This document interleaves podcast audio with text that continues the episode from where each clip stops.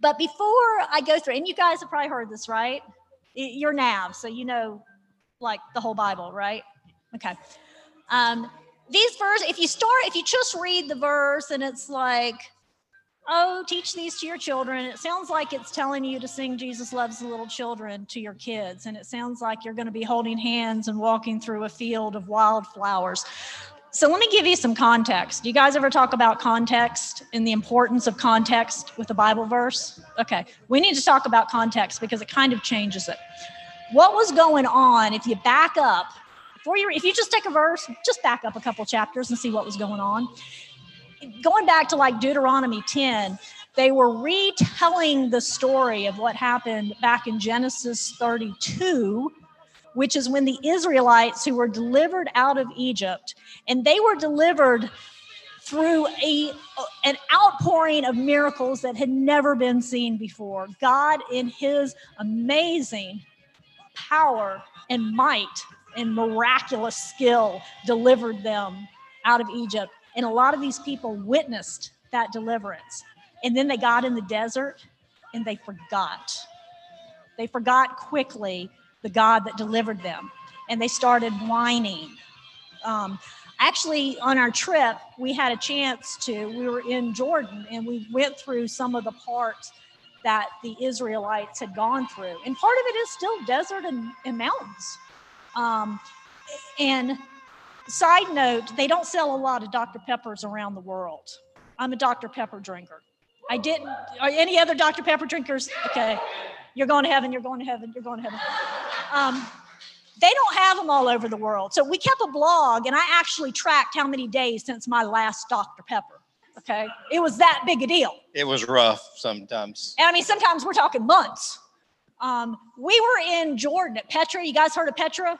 It's in the third Indiana Jones movie, the one where he gets saved. yeah, that one. Um, and they sold Dr. Pepper there. So it was obviously a gift from God. There's no question it was a gift from God. We spent a couple of days hiking around Jordan, and I started to understand the Israelites. I was like, why didn't we just stay in Egypt where there's Dr. Pepper? What are we doing out here? But that's wait, wait, actually, I spent two days hiking. Y'all were at the hotel day two. Because they had Dr. Pepper. Did you miss that part of the story? Um, so, anyways, the Israelites don't seem to remember all of the miracles they just witnessed. To so much so that Moses was before God up on Mount Sinai doing some pretty important business. God was like giving him some notes. Do you guys remember that? What, what did God write for him there? Ten Commandments, right? Well, while they're gone, the Israelites go to his brother. When I do this, I, I'm sorry, I teach middle school girls, so I need participation, or you guys will like go on your phone or something. Um, so, yeah, so Aaron, who was, think about this, the second holiest man on the face of the earth is Moses' brother Aaron, right? So he's watching the flock. Moses goes up while he's up there, the people were like, oh, we need a God. Sorry, this is my Jewish voice. We need a God already. Oy vey. We don't know what happened to your brother Moses. He disappeared. We need like something to worship in. We need a party. We haven't had a party. And Aaron, who was Moses' brother, was right there, saw all of the miracles that God did, said, okay, bring me all your gold melts it down. The Bible says he fashioned it into a calf with a tool, okay? He carved it and made it look like a cow. Moses comes down and he sees all this revelry and, and the defilement and the idol worship. And he's like, dude, what's going on? I left you in charge. And Aaron proves that he's not just a big idolater, he's a big fat liar. And he's like, I, I don't know, bro. I, they, they threw the gold in, a cow came out. I don't know. That's really in the Bible, really. um, that's what just happened right before God's telling us this. And the, the, story, the relationship between Moses and God is so interesting because they're like both going back and forth, going, I, we, there's no hope for them. And then the other one would go, no, no, no, there's hope, there's hope.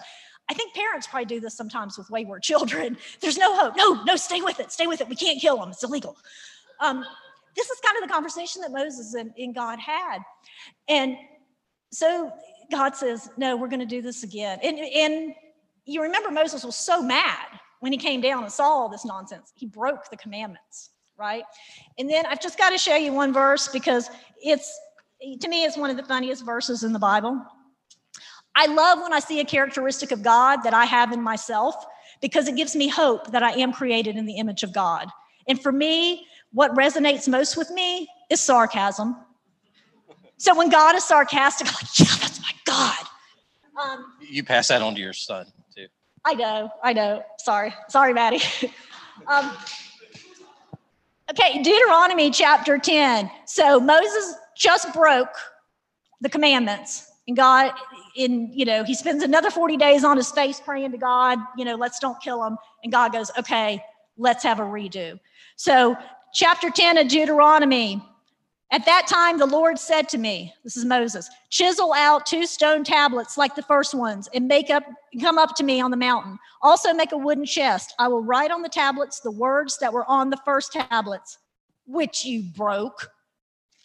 How funny is that? That was God. It just happened. Moses knew that the tablets were broken. Everybody knew. But God says to Moses, because they have that special relationship, you know, the tablets that you broke, I'll write them again. And he does. So at this time, the Israelites, and like I said, the ones who actually witnessed the miracles, have already turned their back on God. Is there really any hope that a remnant of God's people is going to survive? If the people who saw a river filled with frogs have already forgotten. Is there really any hope for anyone else? If the people who saw a sea dry up and then horses and chariots go in and the sea come back and drown them, they saw that and they're already giving up on God. How in the world will their children and their children's children, and I'm going to stop right there, I'm going to break into a Kari Jobe song. How will they have any hope of knowing who the true God is. This was not a, oh, wouldn't it be nice if we told our children about God? This was a command that their very survival and eternity depended on. Okay? This is what has to happen for God's people to continue to be God's people. Now let's read the verse.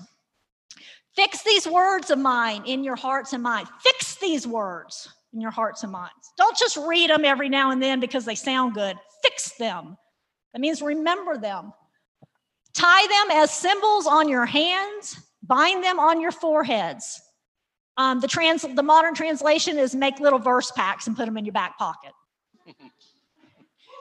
Teach them to your children, not because it's a nice thing for kids to go to church, okay? because that has to happen for us to be able to survive as God's people. Teach them to your children, talking about them when you sit at home, when you walk along the road, when you lie down, when you get up. That's the command. Okay, now we're going to break down some sections of that and just kind of tell you our practical application of it. All right, be intentional. It's a good rule of life for anything you do. Be intentional, okay? Don't do anything halfway. If anything is worth doing, it's worth doing with passion.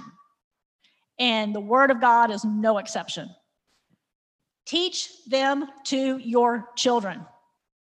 Okay? That doesn't mean that you should just have a Christian home and hope that your kids pick up on it.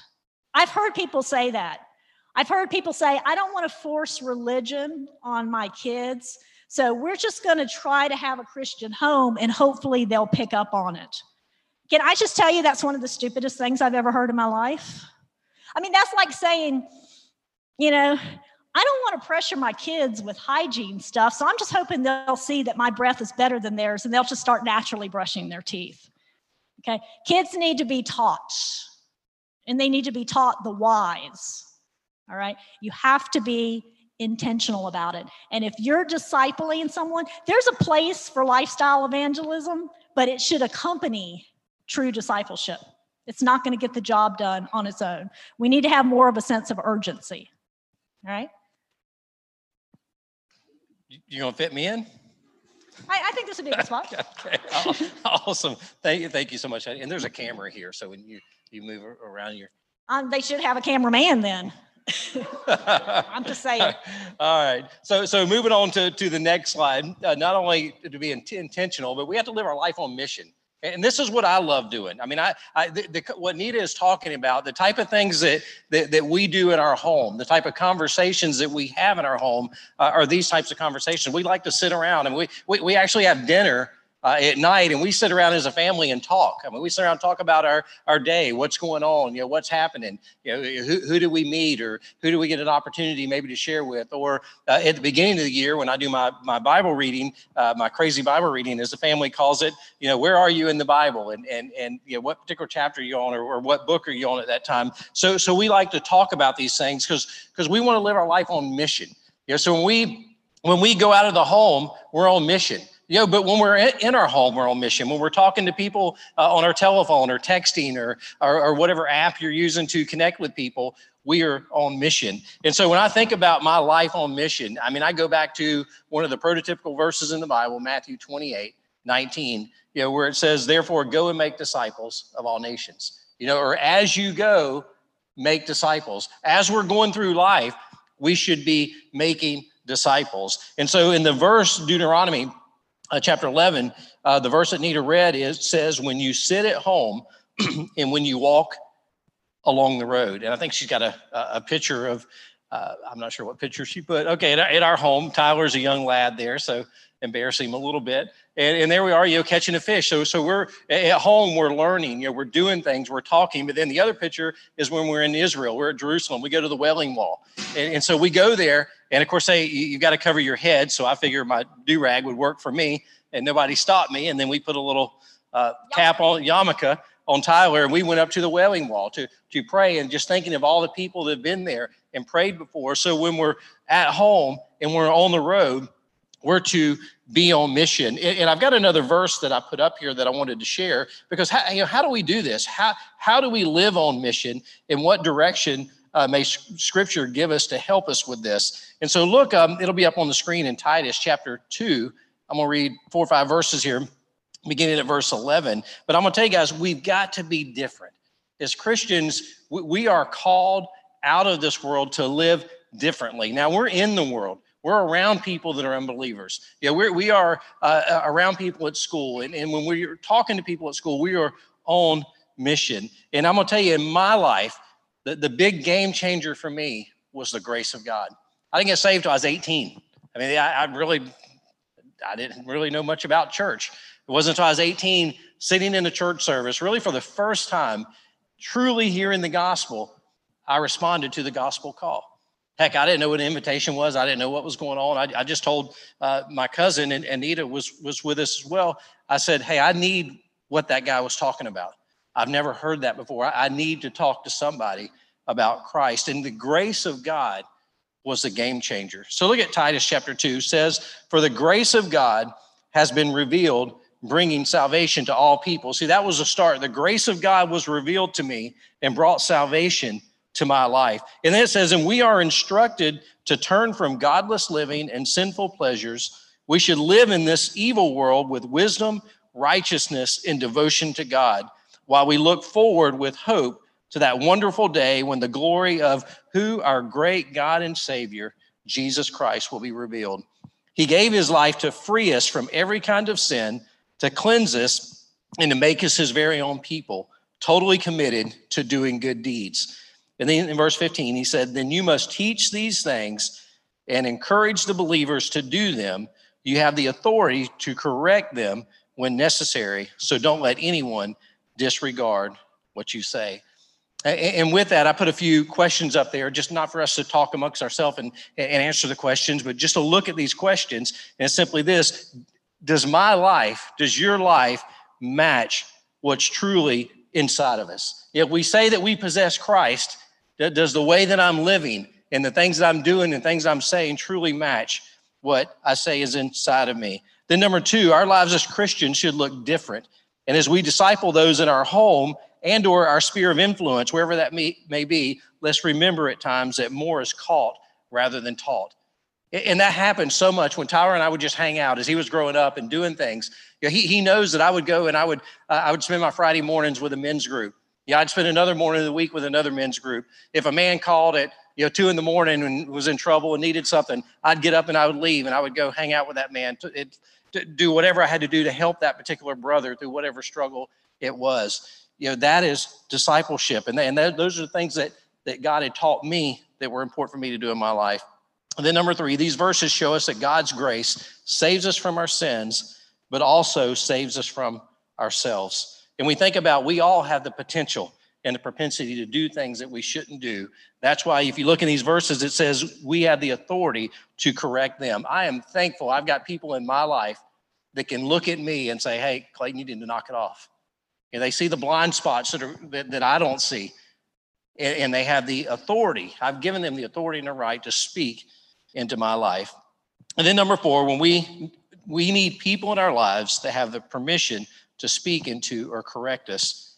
And this begins, I believe, in the home. Nita? Okay, and I'm going to cover the last phrase of our verse that we've been talking about. And this one actually took me a little bit longer to figure out. God kind of had to get my attention on this one. You know, it's talking about all the ways you should teach God's word to your children, or as I mentioned, anybody really that you, you're forming a discipleship relationship with. And then the last one, it says about when you're at home, when you're on the road. So it's it's talking about life throughout life, at work, at school, wherever you are. You should always be focused on teaching this to the people around you. But the last one is when you lie down and when you get up. And I didn't catch this until um, you know a few years down the road. um, we homeschooled Tyler. I don't know if you guys know that, but we homeschooled him the whole way. They can so. tell. Did the best. He, he plays guitar pretty well. So I didn't teach him that. Um, but okay, so I homeschooled Tyler, and like any good Christian homeschool mom, one of his I, I did a little bit. I did. I taught him a few things in homeschooling. You did, yeah. You guys did the science stuff, that making things blow up. Yeah, yeah. Um, so one of his subjects was Bible because that's what you do, right? If it has anybody, did anybody, anybody here homeschooled? Woo! All right. You'll always have a special relationship with your mom. People will think it's weird. It's not. Um, anybody here go to a Christian school? All right. Well, lot. Okay. Okay. In Christian school, you probably had Bible class, right? All right, because that's what you do. So that's what I did with Tyler. Our schedule, we would go like 7:30 to 2:30 was our we actually had a schedule. I know people think homeschoolers don't actually have schedules. I'm type A. We had a schedule. So I would get up before it was time to wake Tyler up, and I would have my quiet time with the Lord. Because if you think about when you lie down, that's right before you go to sleep, and when you get up, those two times, what sort of things do people, do Christian people do when they first wake up or right before they go to bed? You go, what, baby? They go through the motions? Or you have your quiet time? Or maybe sometimes, maybe some, maybe you do your Bible reading in the morning and at night you pray, right? So I think this is talking about those times. These are talking about your personal time with God. You're supposed to be teaching your children that. And I wasn't doing that.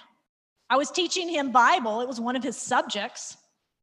But he wasn't seeing me grow as a disciple of Christ. I was his teacher. And I got to thinking, I'm sure this is an original thought, I'm sure this was God correcting me. If Bible is just another subject, like math and English, I don't know too many people. Well, actually, I do because I work in data and analytics, but most normal people do not do math problems for fun. Most normal people do not diagram sentences for fun. In other words, you do what you have to do in school and then you're done. I was making Bible a subject, and my fear was Tyler will learn what he needs to learn for the subject and he'll hopefully make an A in it because his dad's a pastor and that'd be embarrassing if he didn't. Mm-hmm. But I'm not teaching him how to be a lifelong disciple of Christ. So I changed up some things. I held off on my quiet time until Tyler was up. And I made sure he, we went to the Christian bookstore and he picked out a Bible that he liked. I think he ended up with a camo one. Um, but he he needed to know that studying your Bible and praying doesn't happen during the school hours. So, if for you guys who went to a Christian school and did your Bible and then you got done with that school so you don't have to do a Bible class, that's true. But now, if you haven't already started, you need your personal life with God. So, discipling a child or anyone else means they get to see you walk with God. And, and, I'm telling you about the good stuff. The quiet, I let him read, watch me read my Bible, and we talk about it. And right, it's kind of funny. We do a read through the Bible plan, and me, Tyler, and, and Maddie are all doing the same ones. So it's kind of cool that we're all reading through the same thing. So we, you, as you saw, I like when I see things funny in the Bible. it's just that I, there are a lot of verses that are just funny to me. Um, you know, if you like sarcasm like I do, you know, the book of Job, when God finally talks, oh my gosh, oh my gosh, I just, I just love it. When, when God's like, oh really? I, I'm sorry, were you there when I created the universe? Was that you standing there? I don't, I don't recall. It's great stuff, great stuff. Um, but people, if you're discipling someone, they've got to see your walk when it's good, but they also have to see the ugly stuff. They have to see repentance and forgiveness. And God showed us that there are times we need to ask our son for forgiveness. Do you know how hard that is for a parent? I mean, that like transfers the whole balance of power that you've got going when you start doing that.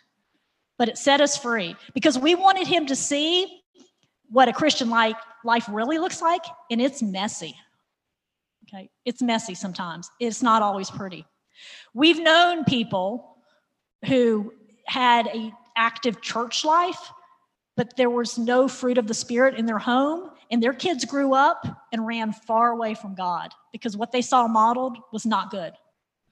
We didn't want to have that. So we showed him the good, the bad, and the ugly. When we traveled around for 11 months, the three of us were within 20 feet of each other 24 hours a day and lived to tell about it. So, one thing we had to do because we were moving so quickly is we had to resolve issues quickly. You know, when you're at home and you get uh, mad at your parents and you just go to your room and you kind of don't talk to them for a couple of days. I'll let you know a secret. Parents do that to their kids too. Um, when we were traveling, we didn't have the luxury of being able to feel sorry for ourselves for a couple of days because we could miss an entire country. So we talked about issues. Or he would still be in Cambodia. Yes, we talked about issues. When we got our feelings hurt, we were honest. We asked for forgiveness. It didn't matter if it was me, to him, to Tyler, to me, all. We asked forgiveness and we learned how you show the love of God. And I just hope we've been back now seven years and you know we've kind of adapted to back home but there's some things that i hold on to and learning how to relate and be honest and ask forgiveness and repent with my family is something that i'm really holding on to and, and with that, before we get to the questions, because I know we're out of time, and I don't mean to embarrass Tyler, but but I do because he put that picture up there of me. Mullet. Uh, but but one of the things I asked Tyler probably a couple years ago was I, I asked him, and and I, and I was dead serious. I said, son, is there anything that, that I've done to you as you've grown up as a child that in the future Satan could use to hinder your relationship with God? You know, because at, at, the point where I am in my life now, I meet men all the time that, that are in a men's group or some type of group with me, and they'll talk about something from their childhood that they went through a dark period, uh, maybe with their father or some type of issue there. And I said, man, I do not. And it scared me because I thought, oh my gosh, what have I what have I done to my son? And, and so I asked him that that question. And, and of course, Tyler, yeah, being, no, no, we're good. You know, I was like, okay, well, I guess I asked that, got it over with but but but I, I would keep that in the back of my mind, young men. You know, one day when you have kids, one day when you're raising your child, uh, boy or girl doesn't matter. Think about that and ask that question because don't don't let anything that we do as parents, don't let anything that, that we do as, as discipling others be a hindrance that Satan could use to get in between that person and God. I got a couple questions. Yeah, I think we got questions. Homework. I haven't been a teacher in a while. This is so much fun. Okay. what are some practical ways that you can model the commands of Deuteronomy 11, 18 through 19? We talked about how you're probably not going to tie any boxes of verses. And you might say, well, I don't have children yet, so that doesn't apply. This is a command in the Bible. They're, most commands are pretty universal. Think about how this can apply in your life and how, practically speaking, you can do some things. Okay, have you ever known someone whose walk didn't match their talk and how did that affect you? I mentioned to you that we know someone who's actually the family member, his family, um, who they were outgoing, very churchy, they were very strict with their kids, but there was no love of Christ in their home. And the effect, the way that affected those kids was they didn't want to have any part of it because they saw the hypocrisy in their parents. Maybe you have experienced that situation. Maybe your parents or somebody you know, or you went to a church where they didn't treat you well, um, and you've just you have some negative feelings about the church or worse, God Himself, because what you saw in people wasn't the right walking of the talk that they were talking. So talk about when you guys have a breakout, talk about if you if any of you guys want to share with each other experiences like that. And it's also a reminder for all of us that you know, we're not immune from hypocrisy either. And we need to be careful and we need to always be real with folks or we could mess them up. All right. Awesome. Well, well thanks for listening to us. Uh, yeah. We're both UNF grads, so yeah. swoop or I don't know how you do the swoop thing. So they didn't have the swoop when we were there. Yeah, I mean they they didn't have anything when we were there hardly. I heard they had a library, but I didn't have much use for that. Hey. Bring it on back. Uh, I'm excited to continue to talk about family. Um, and so, oh, I, you know, that's your, that's your, we'll get there. We'll get there. Don't worry. We'll get there. So you can leave it up. That's fine. No, you can leave it up there. That's fine. I think she looks hot in that picture anyway, so it works. Um, so as the walls that have brought discipling their child, that like that perspective, well now we don't have any we don't have any kids. We have a dog. That doesn't really count. But Franklin, uh, famous. We I can I really considered bringing him tonight. It would have been great. Maybe well, he'll make pa- an appearance there's a pastor of this church here, so I didn't know the codes of all those kind of things. So I was like, no, nah, I'm just gonna leave that. But um, we are gonna talk about the perspective of as people that have been discipled in their home and have not been discipled in their home and what that looks like now. But first, you guys got to meet my wife. So this is Maggie. So now, so they got to explain some of their pictures. Now you get to explain some of your own pictures. Why yeah. is there a question mark?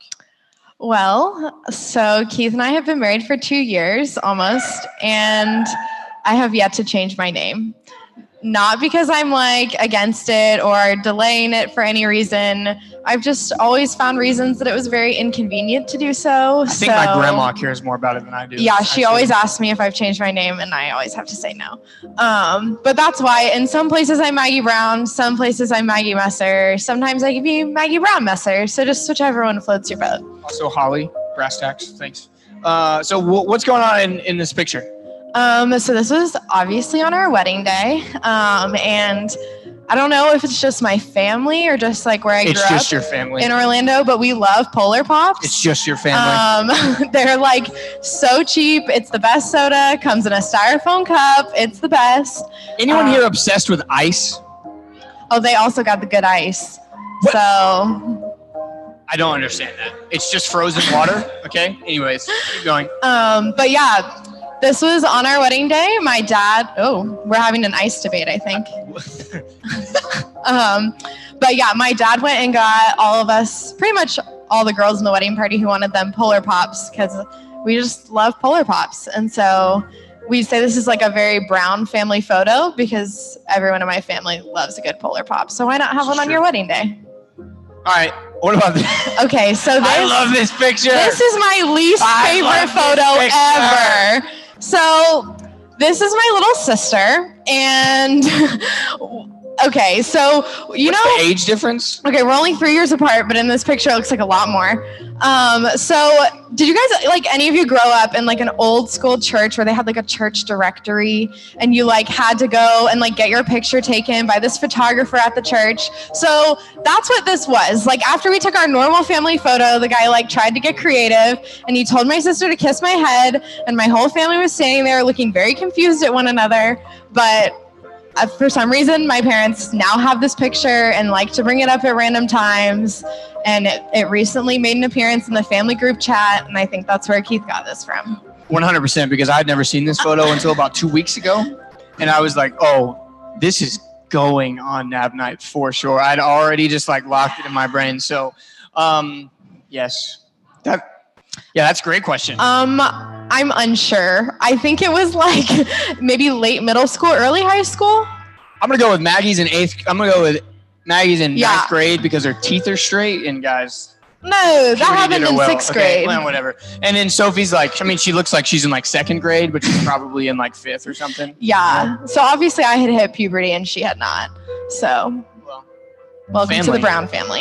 you want to go first? You want me to go first? You'd start us off?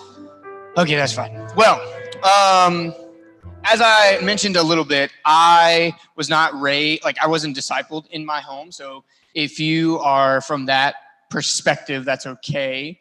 So my a little bit of my background is uh, I was born in you know 1995. Woohoo, go 20th century. But I have never met my dad. I don't know who he is, um, and I was raised by my grandparents from the time that I was six years old until well, I graduated high school.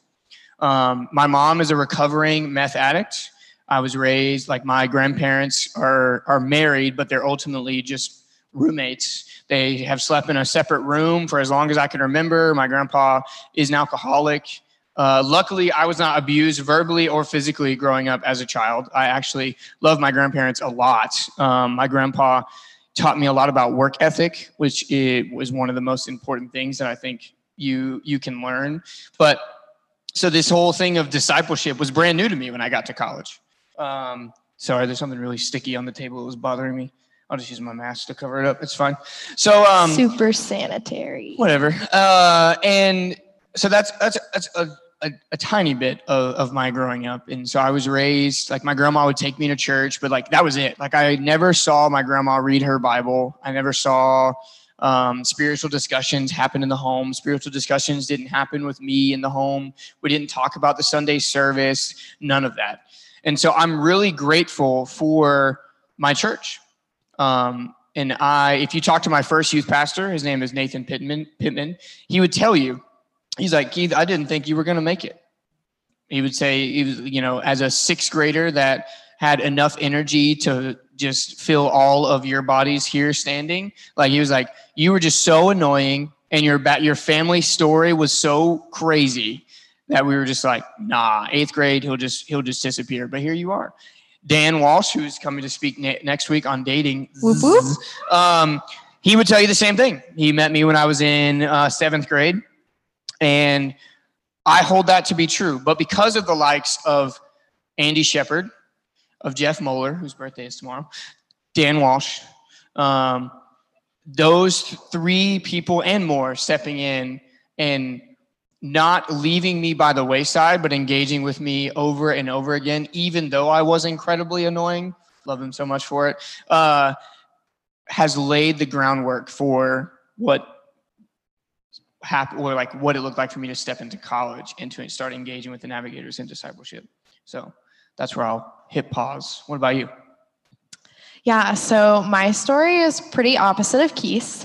Um, I grew up in Orlando with like your pretty average family. Um, and I was definitely discipled in my home as a child. Um, I had parents who not only took me to church, but you know, taught me the Bible. I remember doing family devotions. I remember my mom leading small groups and Bible studies and discussions with like me and my friends that like weren't even organized by the church. Um, and I think I ultimately just saw my parents live out what it meant to disciple. Um, and I didn't realize that that's what it was at the time. You know, I just thought that it was normal and that's the way that families live their life. Um, but you know, I would come out in the morning and see my mom reading Bible study like at on the couch while I was getting ready for school and things like that. Um, and I just, it was very intentional the way that they taught me the word and taught me the Bible. Um, and so that really shaped the way that I viewed discipleship um, because coming into college, it wasn't a foreign concept to me. Um, it was something that I looked for, I longed for. Um, I was kind of confused sometimes when other people hadn't experienced that in some way or another, um, especially with their family. Um, and coming to college really like opened my eyes to that, how that was not the way that everybody grew up. Um, and I say all of those things, and I love my family, my family was not perfect. Um, my dad and I are like the same person. Um, we're both very stubborn. Um, very, we, love, we love Craig Ogo. Yes. He's a, he's a great guy. Yes. Um, and so that also taught me a lot about like conflict growing up. And I didn't wouldn't say that we like always had the best relationship um, because we were both so stubborn and we would, you know, push each other's buttons all the time. Um, but in the end, because I saw the way he was living his life and because I knew that, you know, he was loving me, you know, because of Christ, right? Even when I was a butthead to him and my sister, um, he still loved me um, because of what Jesus did, um, what he died on the cross. And so, yeah, that was kind of my family. And so you can imagine how that's been interesting in our marriage fun coming from two totally different family situations and um, expectations when it comes to family. Um, so what are your expectations when it comes to family? I haven't asked her this question, so I'm excited. Well, so, so, yeah, so my family, I would just say is pretty easy to be around, right? Like it's very, I love my in-laws. That's yeah, like it's just very easy for us to be with my family. We're all kind of on the same page about things. Um, and Keith's family is not that way. There's often a lot of tension, a lot of conflict. Um, you don't really know sometimes like who's happy with each other and who's fighting. Um, and so that's something that we have had to navigate together. Somebody could be walking around with a grenade pin in their hand, and you're just like, where did you put the grenade? Yeah. So that's been something that's. Of course, not literally, but you get what I'm saying. Yeah. So that's been something that's been interesting for us to navigate is just the different ways that we view our family and the different ways that we engage with our family. Like my parents pretty much know everything about my life, always have, probably always will. Um, and Keith are a little more distant from him. Yeah, coming to college, I uh, I mean, I grew up 30, probably I could make it to my front door, not being reckless, in about 38 minutes from this spot. And when I came to college, you get, is anyone here, uh, Harry, everyone know, not everyone, obviously. Some of you are homeschooled. I know Harry Potter's the devil, but um, Harry Potter fans, anyone? Oh, show hands. Great, great, great. So um, he, Harry viewed Hogwarts as his safe place, and he hated going home. That was that was me when I came to college. I didn't want to go home. Uh, I wanted to stay at UNF as much as possible, as long as possible. And even when finals were over my freshman year, and I had three days of doing nothing on the college campus of UNF, my happy behind stayed right there in my dorm room, and I convinced every one of my friends to stay until the Friday at like two o'clock when we had to move out because I didn't want to go home. I had distanced myself so much from my family um, intentionally because I loved it here. This is where my life became, and that's why I've stayed. Probably a big reason why we've stayed in Jacksonville for so long. Um, the downfall of that. What as I look back and I think of like most of my holidays that in in high school and even middle school were spent at my best friend's house. And I would I literally woke up at his his house one Christmas morning. Like I slept at his house Christmas Eve night, woke up there Christmas morning. I got more presents than him from his family that year at Christmas, which I still hold over his head to this day. Um, and like even now they ask him where I am at family events because I call his grandparents my grandparents and his aunts my aunts, his uncles my uncles. But what that caused to happen within me in terms of relating with people was I treated my friends like my family and my family like my friends. And so, in terms of like, oh, Keith, you're going to have a support raising job. Oh, yeah, like everyone loves you. Great. You're going to raise all the money. Woo. But then I don't have any of my family members on my support team mainly because or I'm one of four believers in my entire family, but also I don't know my family, which is a downfall. Uh, now that I, now I'm seeing that as I look back, you know, as I want to talk to my little sisters about Jesus, and there's a little bit of resentment there from Madison, and Allie's 13, so she just loves everything about her older brother, which is great. But um, I have to work and I have to labor to establish those relationships now so that I can share the gospel with my family members. Whereas that's not always the, that's not the has been the case with you in terms of evangelism things, right? Yeah, and it's uh, something that we've had to be really intentional about in our choices um, because there's lots of times when it's easier to spend time with my family or spend time with friends on holidays. Um, but we have to sit down and talk about and pray about like what is going to love Keith's family well. Um, because we know that we are some of the only believers in his family and we get the opportunity to minister to his mom and his sisters and his aunts and his uncles and all of those people to minister to them we have to be around them and that's not always comfortable for us, especially not for me, because it's very different than the way that I grew up. Um, but you know, it's a choice that we have to make. Um, and it's it's a prayerful one. It's not one that we're making, you know, just willy-nilly, because you know, it's fun to do that. Um, but we have to make hard choices based on his family. And I mean, I'm super lucky that my parents understand that. Like we get to share with them, like, hey, like we are gonna spend this holiday with Keith's family. You know, to love them. Um, and my parents like totally support that. They pray with us for his family. Um, they, you know, want to see them have a relationship with Jesus. Which leads well into our fellowship. You know, the navigator. If you're looking at the wheel, uh, where's Lindsay?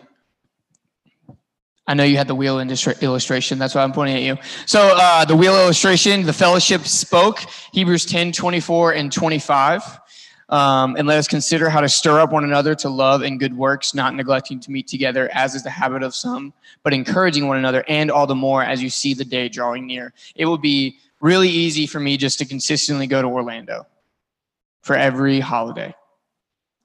It's really hard for me to choose to stay in Jacksonville and go to Thanksgiving with my uncle who just got out of jail and my aunt who doesn't believe and they're just all just like, did you hear that this person died and this person died? And I'm like, do you people ever talk about happy things?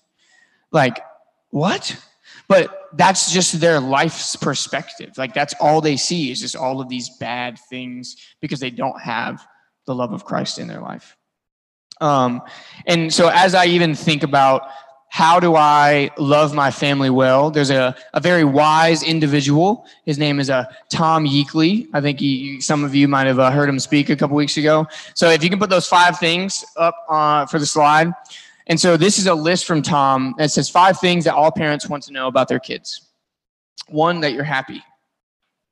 Two, that you are financially sustained. Three, uh, that what you're doing, like job wise or activity wise currently, is socially acceptable because they want to brag about you to their friends. Uh, I don't remember four. Four, that you still value their counsel. And five, um, that you appreciate the sacrifices that they made for you when they were growing up.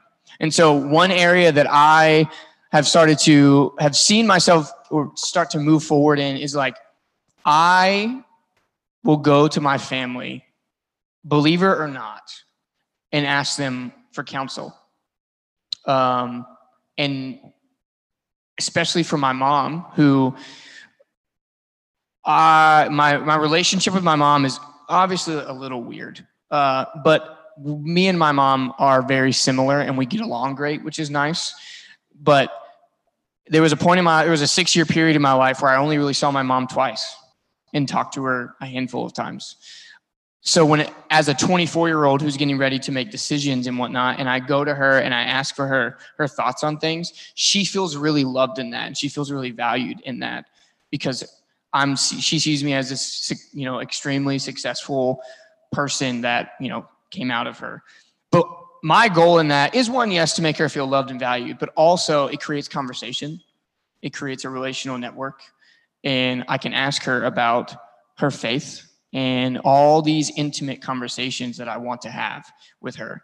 Um, and so, for, for some of you that have non believing family members, I know it's challenging going home during the holidays because they don't value what you value.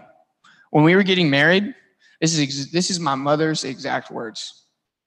We were getting married, and she was like, "Wait, y'all haven't had sex yet?" And I said, "No." She said, "I would never buy a bike before trying or before at least riding it once." And I was like, "That's just not how it works, mom." Um, and that was literally the conversation. But that that's the expectation that exists really through the majority of my family in just that one area. Um, so while the values may be different, you are different in them. And I know that there's family hurts there. There's family hurts in Maggie's story that we still have to push into and push through, and they're worth the conversation that we should have with our family members. Um, so we have a couple. Do you have anything you want to add? I would just say like support one another in that because I know some of you come more from a family that looks like mine, right? Where it's easy to go home, it's fun to go home, you enjoy to be around them. And so, you know, support your friends who don't have that same situation. You know, ask them how you can pray for them, how you can hold them accountable when you guys aren't together because that's what they love here is the community that they have. And so, you know, think about like how can you be intentional with keeping in touch with them over break you know can you guys meet up can you just share you know hurts and things that are really going on um, but you're not in this alone um, you know like it said in the verse that keith talked about um, let us consider how to stir up in one another love and good works, not neglecting to meet together. That goes for the people that you are loving and ministering to, but that also goes for your relationships with one another. You know, just because you will eventually leave here at some point doesn't mean that the relationships also leave. The guys that stood by me on my wedding day, one stipulation I had is that I viewed them being there in 10 years because of what I was going to try and do in my family. And I knew that uh, I needed them around me. Some of them have stories like me, some of them have stories like Maggie, and some of them have stories in between. And so, as they are now getting married, which is a lit time to be alive, um, it's great to be able to share with them how we've we've done this and fought for this. So,